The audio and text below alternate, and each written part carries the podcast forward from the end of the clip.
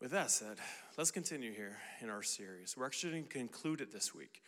We were going to keep taking it for a few more weeks, but we decided, we met uh, a few of us this week and talked through, you know, next Sunday begins the Advent season, leading all the way into Christmas. And we'd really like to work through that. And so we're going to begin that next Sunday, which means today's the last day of this Campfire Story series. There's a few more sermons that we're somewhat prepared, you know, kind of in a working sense. And so I might, I might uh, put that online, a video or a short article. I don't know. We'll see.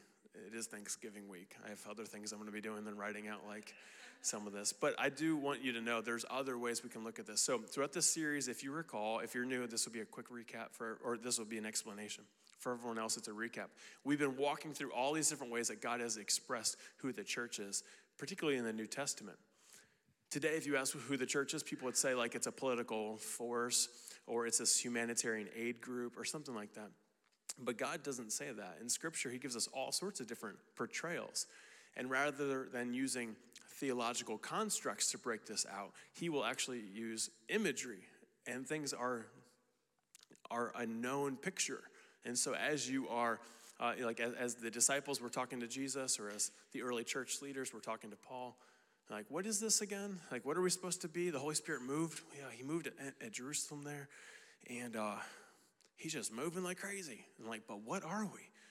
And as they worked through that, they concluded we are the body of Christ. We are the bride of Christ. We're the temple of God. We're the family of God. We're the harvest workers of God, so on and so on. And so this morning, we're going to continue this conversation. We're going to look at the portrayal of being the family of God the family of God. It is, each of these I could say is like the most important. And yet I find myself yet again saying, this is crucial in your understanding of God's love to you and your response to Him. When it comes to the family of God, I'll get into this in a moment, but in case I forget, I'll say it this way. We bring great uh, filters of, of um, mistruths or misunderstanding will carry in a lot of our own baggage into that conversation.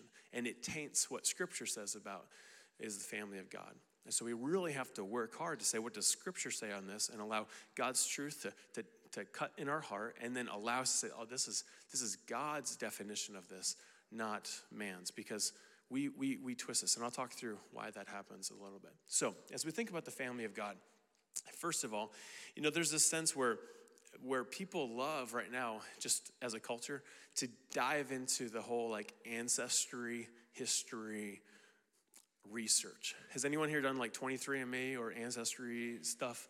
Yeah, it's like real interesting. There's a few different reasons people want to find out, you know, where'd, where'd y'all come from, that kind of stuff, or or what's just some other things in your in your genetic line and finding out all that. So people love to look into that.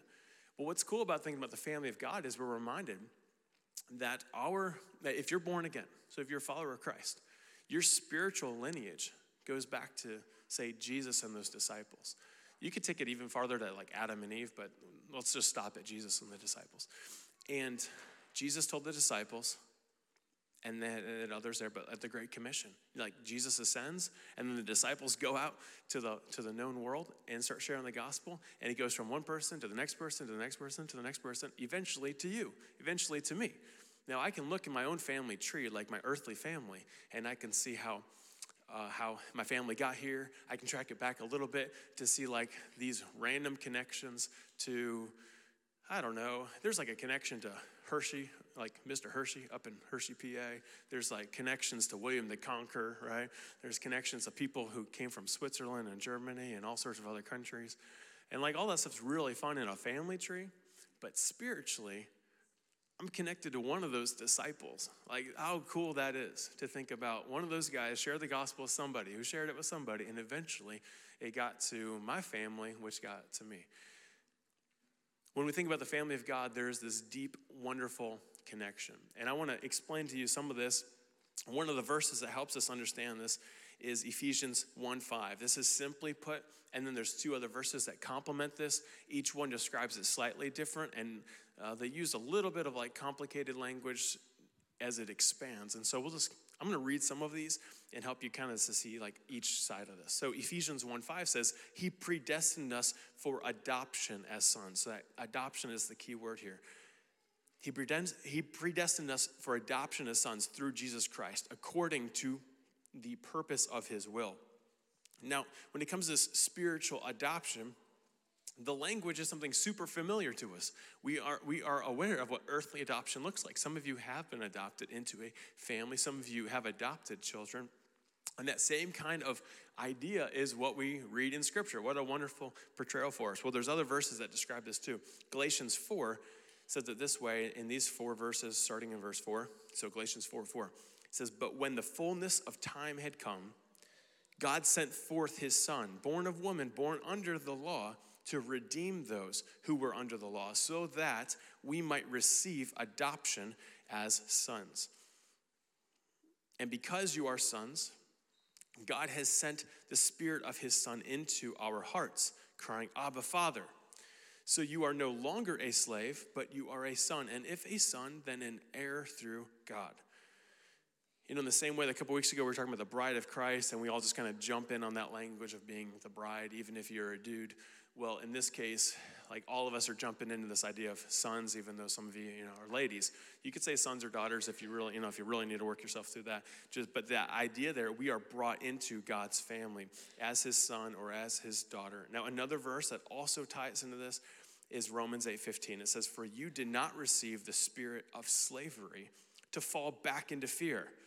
But you have received the spirit of adoption as sons, by whom we cry, Abba, Father. And again, Abba, Father is just this deep and personal declaration to our Heavenly Father for what He has done for us. And so we are brought into the family of God. Well, what are some of the implications behind this? Well, it's fantastic. And I bet we could go around the room and each of us share different sides of this, but just a handful to help you to think through it. Because we are adopted into God's family, we are now kingdom people. So we are now part of his work, no longer part of the, the earthly values and focus and culture and all those different things. Like, yeah, we live in that, but that is not our identity. Our, our identity is God's kingdom. We are part of his people, brought into his family. So that's one, that's one takeaway. One of these, another implication is that we no longer feel this sense of shame. Now, the enemy might tell us, he might shame us, but there's no longer shame in God's family. Like this has been forgiven by the blood of Jesus Christ.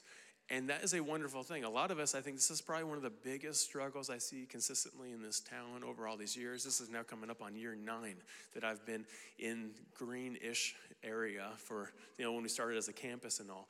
And year after year, it's consistently true. I, I thought, you know, in the first couple years, maybe we'd, we would break this chain. And I'm thinking, like, oh no, this is so deep rooted. This is going to be a lifelong ministry. But the chain of people assuming that, yeah, they're forgiven, but God is just, He's just angry at them all the time. So, you as a Christian, having this sense that God is just angry at you. And if you were to come to his table, like literally if there was a table and you were gonna have the family dinner, you'd sit there and you just have to have your have your head hanging low because like, yeah, you you messed up again. Yeah, you're worthless. Yeah, it's like you got nothing to offer. And that's the way you're thinking, even though that's not at all how God might view you. And we bring this into our walk with Christ. And there is no shame before our Father. There's, there's adoption. And there's that language, that picture we even see this with the prodigal son, where there is a bestowing of the royalty there, right? The royal robe and the ring and the sandals and all kind of stuff. You are bestowed, you are cleaned up, you are changed. What a wonderful place you have. You, you sit at the table with the king. And so there's no shame there. But again, we think there's, there's scolding. The enemy tells us there is frustration with us, that there is, uh, you know, you could have done better today, kid. But that's not what we have at all. We don't see any portrayal of this when it comes to being adopted into God's family. Another takeaway of being in the family of God is that every follower of Christ, every believer, everyone who's born again, and I keep saying this because you got to push back against religious Christianity, which just says if you do, you know, X, Y, Z, that looks Christian, then you're Christian. It's like, okay, well, that's how maybe a, a, a survey words it, but for us, we're talking those who are regenerated by the Holy Spirit, and then we have Him alive and at work within us. What's wonderful about this is every believer is all in the family of God. There's no discrimination there in which they're like, well, there are some people who, who look the part a little bit more, or there are certain people groups who are more in the family of God than others. None of that garbage. We're all in the family of God. And that is a wonderful place of, of uh, and, and Paul writes about that all the time. We actually looked at it a little bit last week as well.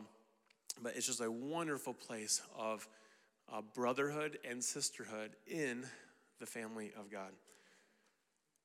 We also see in Ephesians 1 that we receive an inheritance. You know, in your own family, you may receive an inheritance, you may not, just depends on different family dynamics. But Ephesians 1 14 tells us that the Holy Spirit guarantees that we have the inheritance. And the language is that it, it is for those who are God's possession to the praise of his glory. So we have this eternal inheritance, one that cannot be taken away. You know, even your earthly inheritance, it could be taken away. Some of you have shared those stories with me, something you were expecting to get, and then stuff comes comes through and it changes. Well, eternally, we have this inheritance. And so all these different family dynamics, a lot of the similar language that we use in family conversations, conversations that we might have with our brothers or our sisters, like in our earthly family, or with our earthly father or mother, or cousins or whatnot. There's a lot of similarities with what Scripture says about this. And it's, it's really helpful for us that God uses this known imagery to help us understand who He is and who we are to Him. As you think about being in the family of God, one thing I love about this is that we are closer like in an eternal sense. I'm closer to you, uh, or you are closer to me uh, as a brother or sister in Christ than you might be to your earthly brother or sister who is not a follower of Christ. And so you might have the same, like, you know, DNA elements as your earthly brother or sister. But for us, we're bound by Jesus Christ's blood and what he's done for us. And so there is this even deeper connection and looking out for one another, you know, better than the brotherhood. I've heard some, some of you talk about like that brotherhood that you have in, uh, or that you experience in the military, uh, or, you know, on a lighter note, you know, the, the sisterhood of the, you know, they got traveling pants going around the world. But like, deeper than that is the people of God, the family of God, bound by Jesus Christ's blood. So, this is the family of God. Fantastic descriptions for us. Unfortunately, there tends to be these obstacles in our way that prevent us from experiencing that or or I'd even say feeling that in a way that God would want us to. Uh, there's several different things. There's two that really stand out to me. Uh, one of those is that we tend to live in a very uh, like mechanistic or robotic world. So think of it this way you are a consumer of all sorts of products, whether it's things you want to buy here for the holidays or uh, you go to a restaurant, you know, you want quality, you're picking something out that you want, you personalize it, you want something that's like something you can afford, you know, and like over and over again, we just live this way day in and day out. Some of you are like, when you woke up this morning, you bought something online. Some of you, you're gonna later today. We just consistently, we're consumers, right? Like that's our culture. We consume, consume, consume. And when we do this on a day in and day out basis, it breeds within us this mindset we want something that is consistent, we want something that it meets our standards of whatever it is we're looking for. And that makes sense in this society. The challenge is when you enter into the family of God is so messy. It's not at all like robotic, automated, mechanistic systems. Some of you, again, let me just go back to the other idea of like this consistent thing. Uh, it, some of you, you work in fast food. I did that one. I used to work for Burger King in high school, and like everything is down to a science because they're like they're calculating what this is going to cost, but every little thing just has its breakdown, and you want to have consistency with your uh, customers. Well, in this similar way, like we, we, we, we, understand what that's like uh, on the consumer side. We understand what that's like on the employee side if you work in those areas. But when it comes to the family of God, it is super messy because it's people, it's relational. There's all these variables, there's no consistency, one person to the next person, one situation to the next situation. And because of that, there's a lot of, uh, there's like a disconnect. You almost got to switch gears, but really hard. And so, even so, you're driving up the hill here, you're parking, like oh, so much of your morning or your weekend has been consumed by this like receive as a consumer mindset. But then you come into here and it's like people.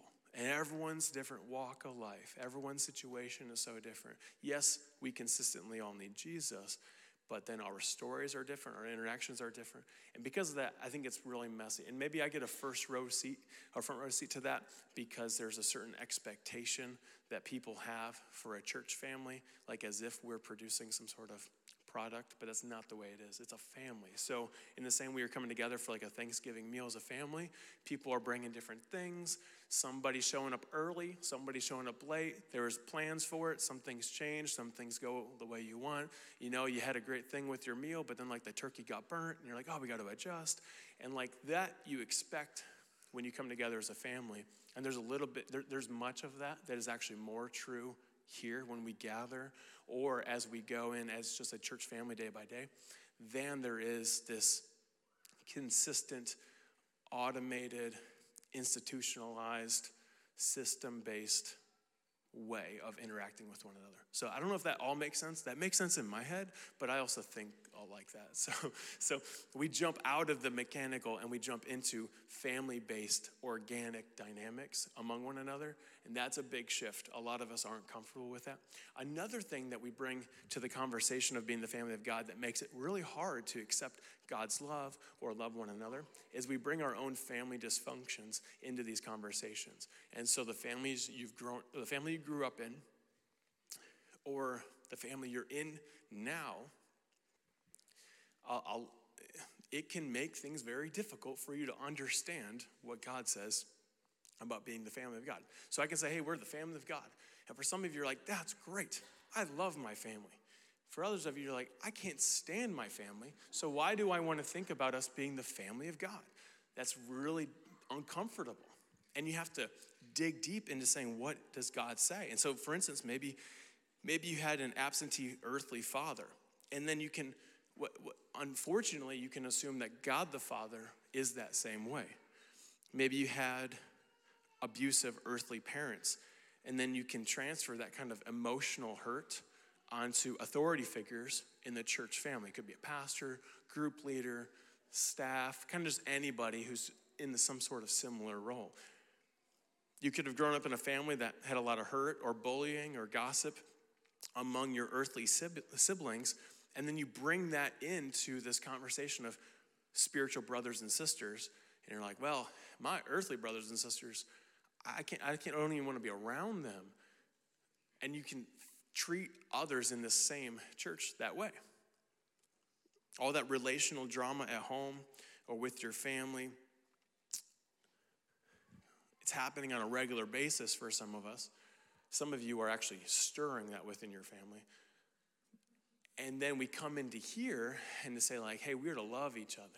And it's like, that's just such a hard shift. So whether you live in consumer world and you got to shift gears to say like, no, this is like an organic family, or you come from like um, dysfunctional family world in earthly, and then you come in, you're like, no, this is a spiritual family.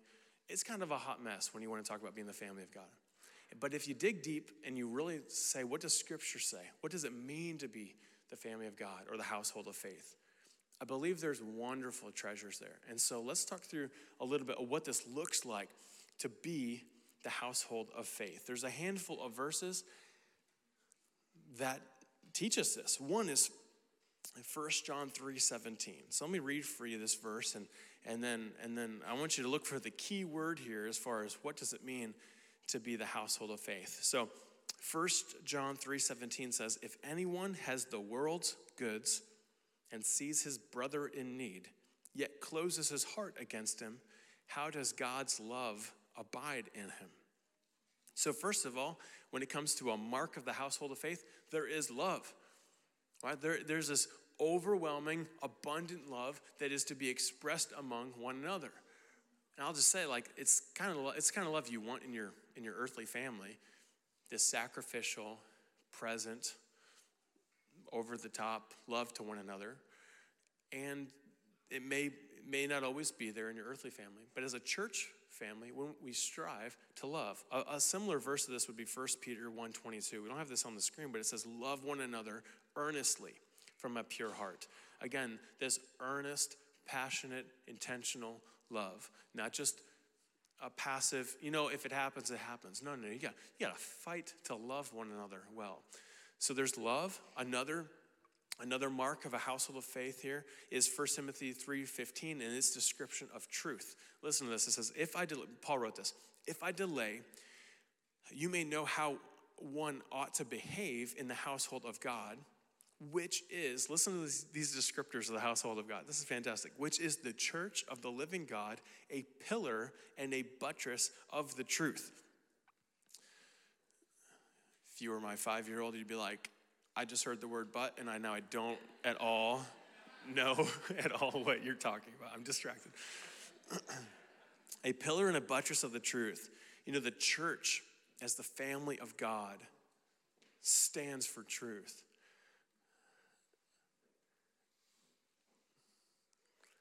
And it's the kind of truth that pierces through all the chaos and confusion of untruth. Foremost, this is that Jesus is salvation, right? The majority of the world does not believe that. And they are finding all their other ways to know God or to feel what they might call inner peace or to feel like they will be right on the other side when they stand before whatever judgment may come. There tends to be a general awareness that there is eternity and a future judgment, but people land differently in where that comes from. Well, we know because of the resurrection of Jesus Christ that Jesus is truth. So there's not all these guessing games like, well, you know, there's like five good options. It's like, no, no, no. Jesus said he's the way, the truth, and the life. Jesus said he's the resurrection and the life. And he proved it when he resurrected. And so we can have confidence that He is the truth, and we can have confidence in, in all these different things He said on this. So, foremost, as the household of faith, we stand on that. Now, that's an exclusive statement, as in there are people who will hear and say, I just, I disagree. And it's like, well, you, you know, you have the right to disagree, but that still makes you wrong. And so this is, this is a truth that we cling to. Uh, there's other truths as far as the household of faith that we we want to fight for in a uh, in a way that 1 Peter 3:15 says with gentleness and respect. And one of those would be that God's word is also true. How do we know who God is? Well, it's from his word. It's not a guessing game. So we have his word to read and to know. We can know God, know his heart. His word is the conduit by which we know him and we can grow in our faith and we can believe it. A lot of people, again, the majority of people, even in Christian world, like religious Christian, right? They say Christian on their on like a bumper sticker, but you're like, are you born again? The majority of people would say God's word is like has helpful ideas, or is like, you know, it's nice. It's like a book of proverbial statements, but they wouldn't say it's truth. In the household of God, as a pillar and a buttress of truth, says, no, no, no, we are firmly anchored that God's word is true.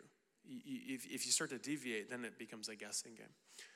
So we, we see that. Another mark of the household of faith, so household of faith, we had love, we have truth. Another one is this service and sacrifice to one another. Listen to Galatians 6:10. It says, "Therefore, as we have opportunity, which man, this is there's a lot of opportunity for this. Let us do good to all people, especially to those who belong to the family of believers. We are called. This is not a suggestion. This is not like, hey, you know, when you feel like it, but this is as you have opportunity. Let us do good to one another, especially or particularly to those who are brothers and sisters of the faith, the ones you will stand with one day before our Savior. And then lastly is this mark of maturity or growth. Colossians 2 6 and 7 says, Therefore, as you have received Christ Jesus the Lord, so walk in him. Right? So, and I'm going to read the rest, but you've received Christ Jesus. A lot of us are like, Praise the Lord. That's awesome. I am now saved. But that's not where you stay, right? You want to mature and you want to grow. So it says, verse 7 rooted and then built up in him and then established in the faith, just as you were taught, abounding in thanksgiving. You know, so think about the family imagery here. If you have little kids, we have three little kids. I want them to grow up and grow not only into elementary aged and then into teenagers, but then out of my house one day, right? Like we want to grow up and you want to be an adult who's responsible and you learn how God has wired you, what He has called you to do. That's a natural progression. If that stops somewhere, say at like seven years old, and they're like a 45 year old living and acting like a seven year old, we'd say, well, that's a that's a dysfunction. And in the in the same way, in your spiritual faith, you want to grow up. You don't want to stay babies. Actually, 1 Corinthians 3 talks about this. It says, But I, brothers, could not address you as spiritual people, but as people of the flesh, because you were infants in Christ. Paul said, I fed you with milk, not with solid food, for you are not ready for it. And even now you're not ready, for you're still in the flesh. There is jealousy and strife among you. You know, we want to be in the same way that we want in our own family for people to grow up. Well, we want to grow up spiritually. Don't be the same person you were yesterday in your faith. This comes through uh, one word to use this is sanctification, becoming more and more holy, right, in the holiness of, of Christ, but also growing in your faith, being established. Other marks that, I, I, I, that are true, but I'm not going to read all the verses with these. One is the mark of unity in the household of faith. We see this in Philippians 2. One is hospitality. We see this from 3 John chapter 1. One is expressing grace and bearing with one another. We see this in Colossians 3. Showing forgiveness to one another. That's in Colossians 3. Protecting one another from heresy. It's in 2 John having leaders that aren't lording their authority over others. That's in 1 Peter 5. Being humble with one another and submissive to one another is in many verses, including 1 Peter 5 and Ephesians 5. And so we see all these different, all these different marks of what it means to be the household of faith. But the ones I really want to exhort you with would be love, truth, service, and maturity. Friends, as we are God's people, we might find ourselves struggling to like really understand what it means to be a, a brother or sister to one another or to be a son and a daughter to our Heavenly Father. But as we look at these passages, it helps us to push through like family dysfunction that we've grown up in, to push through a culture that screams to us to be consumers, but then you have to shift gears among one another because we're not here to consume from each other. So you have to push through that, and one in the main way is by reading scripture and the second way is by then expressing it among one another and, and trying to live these things out.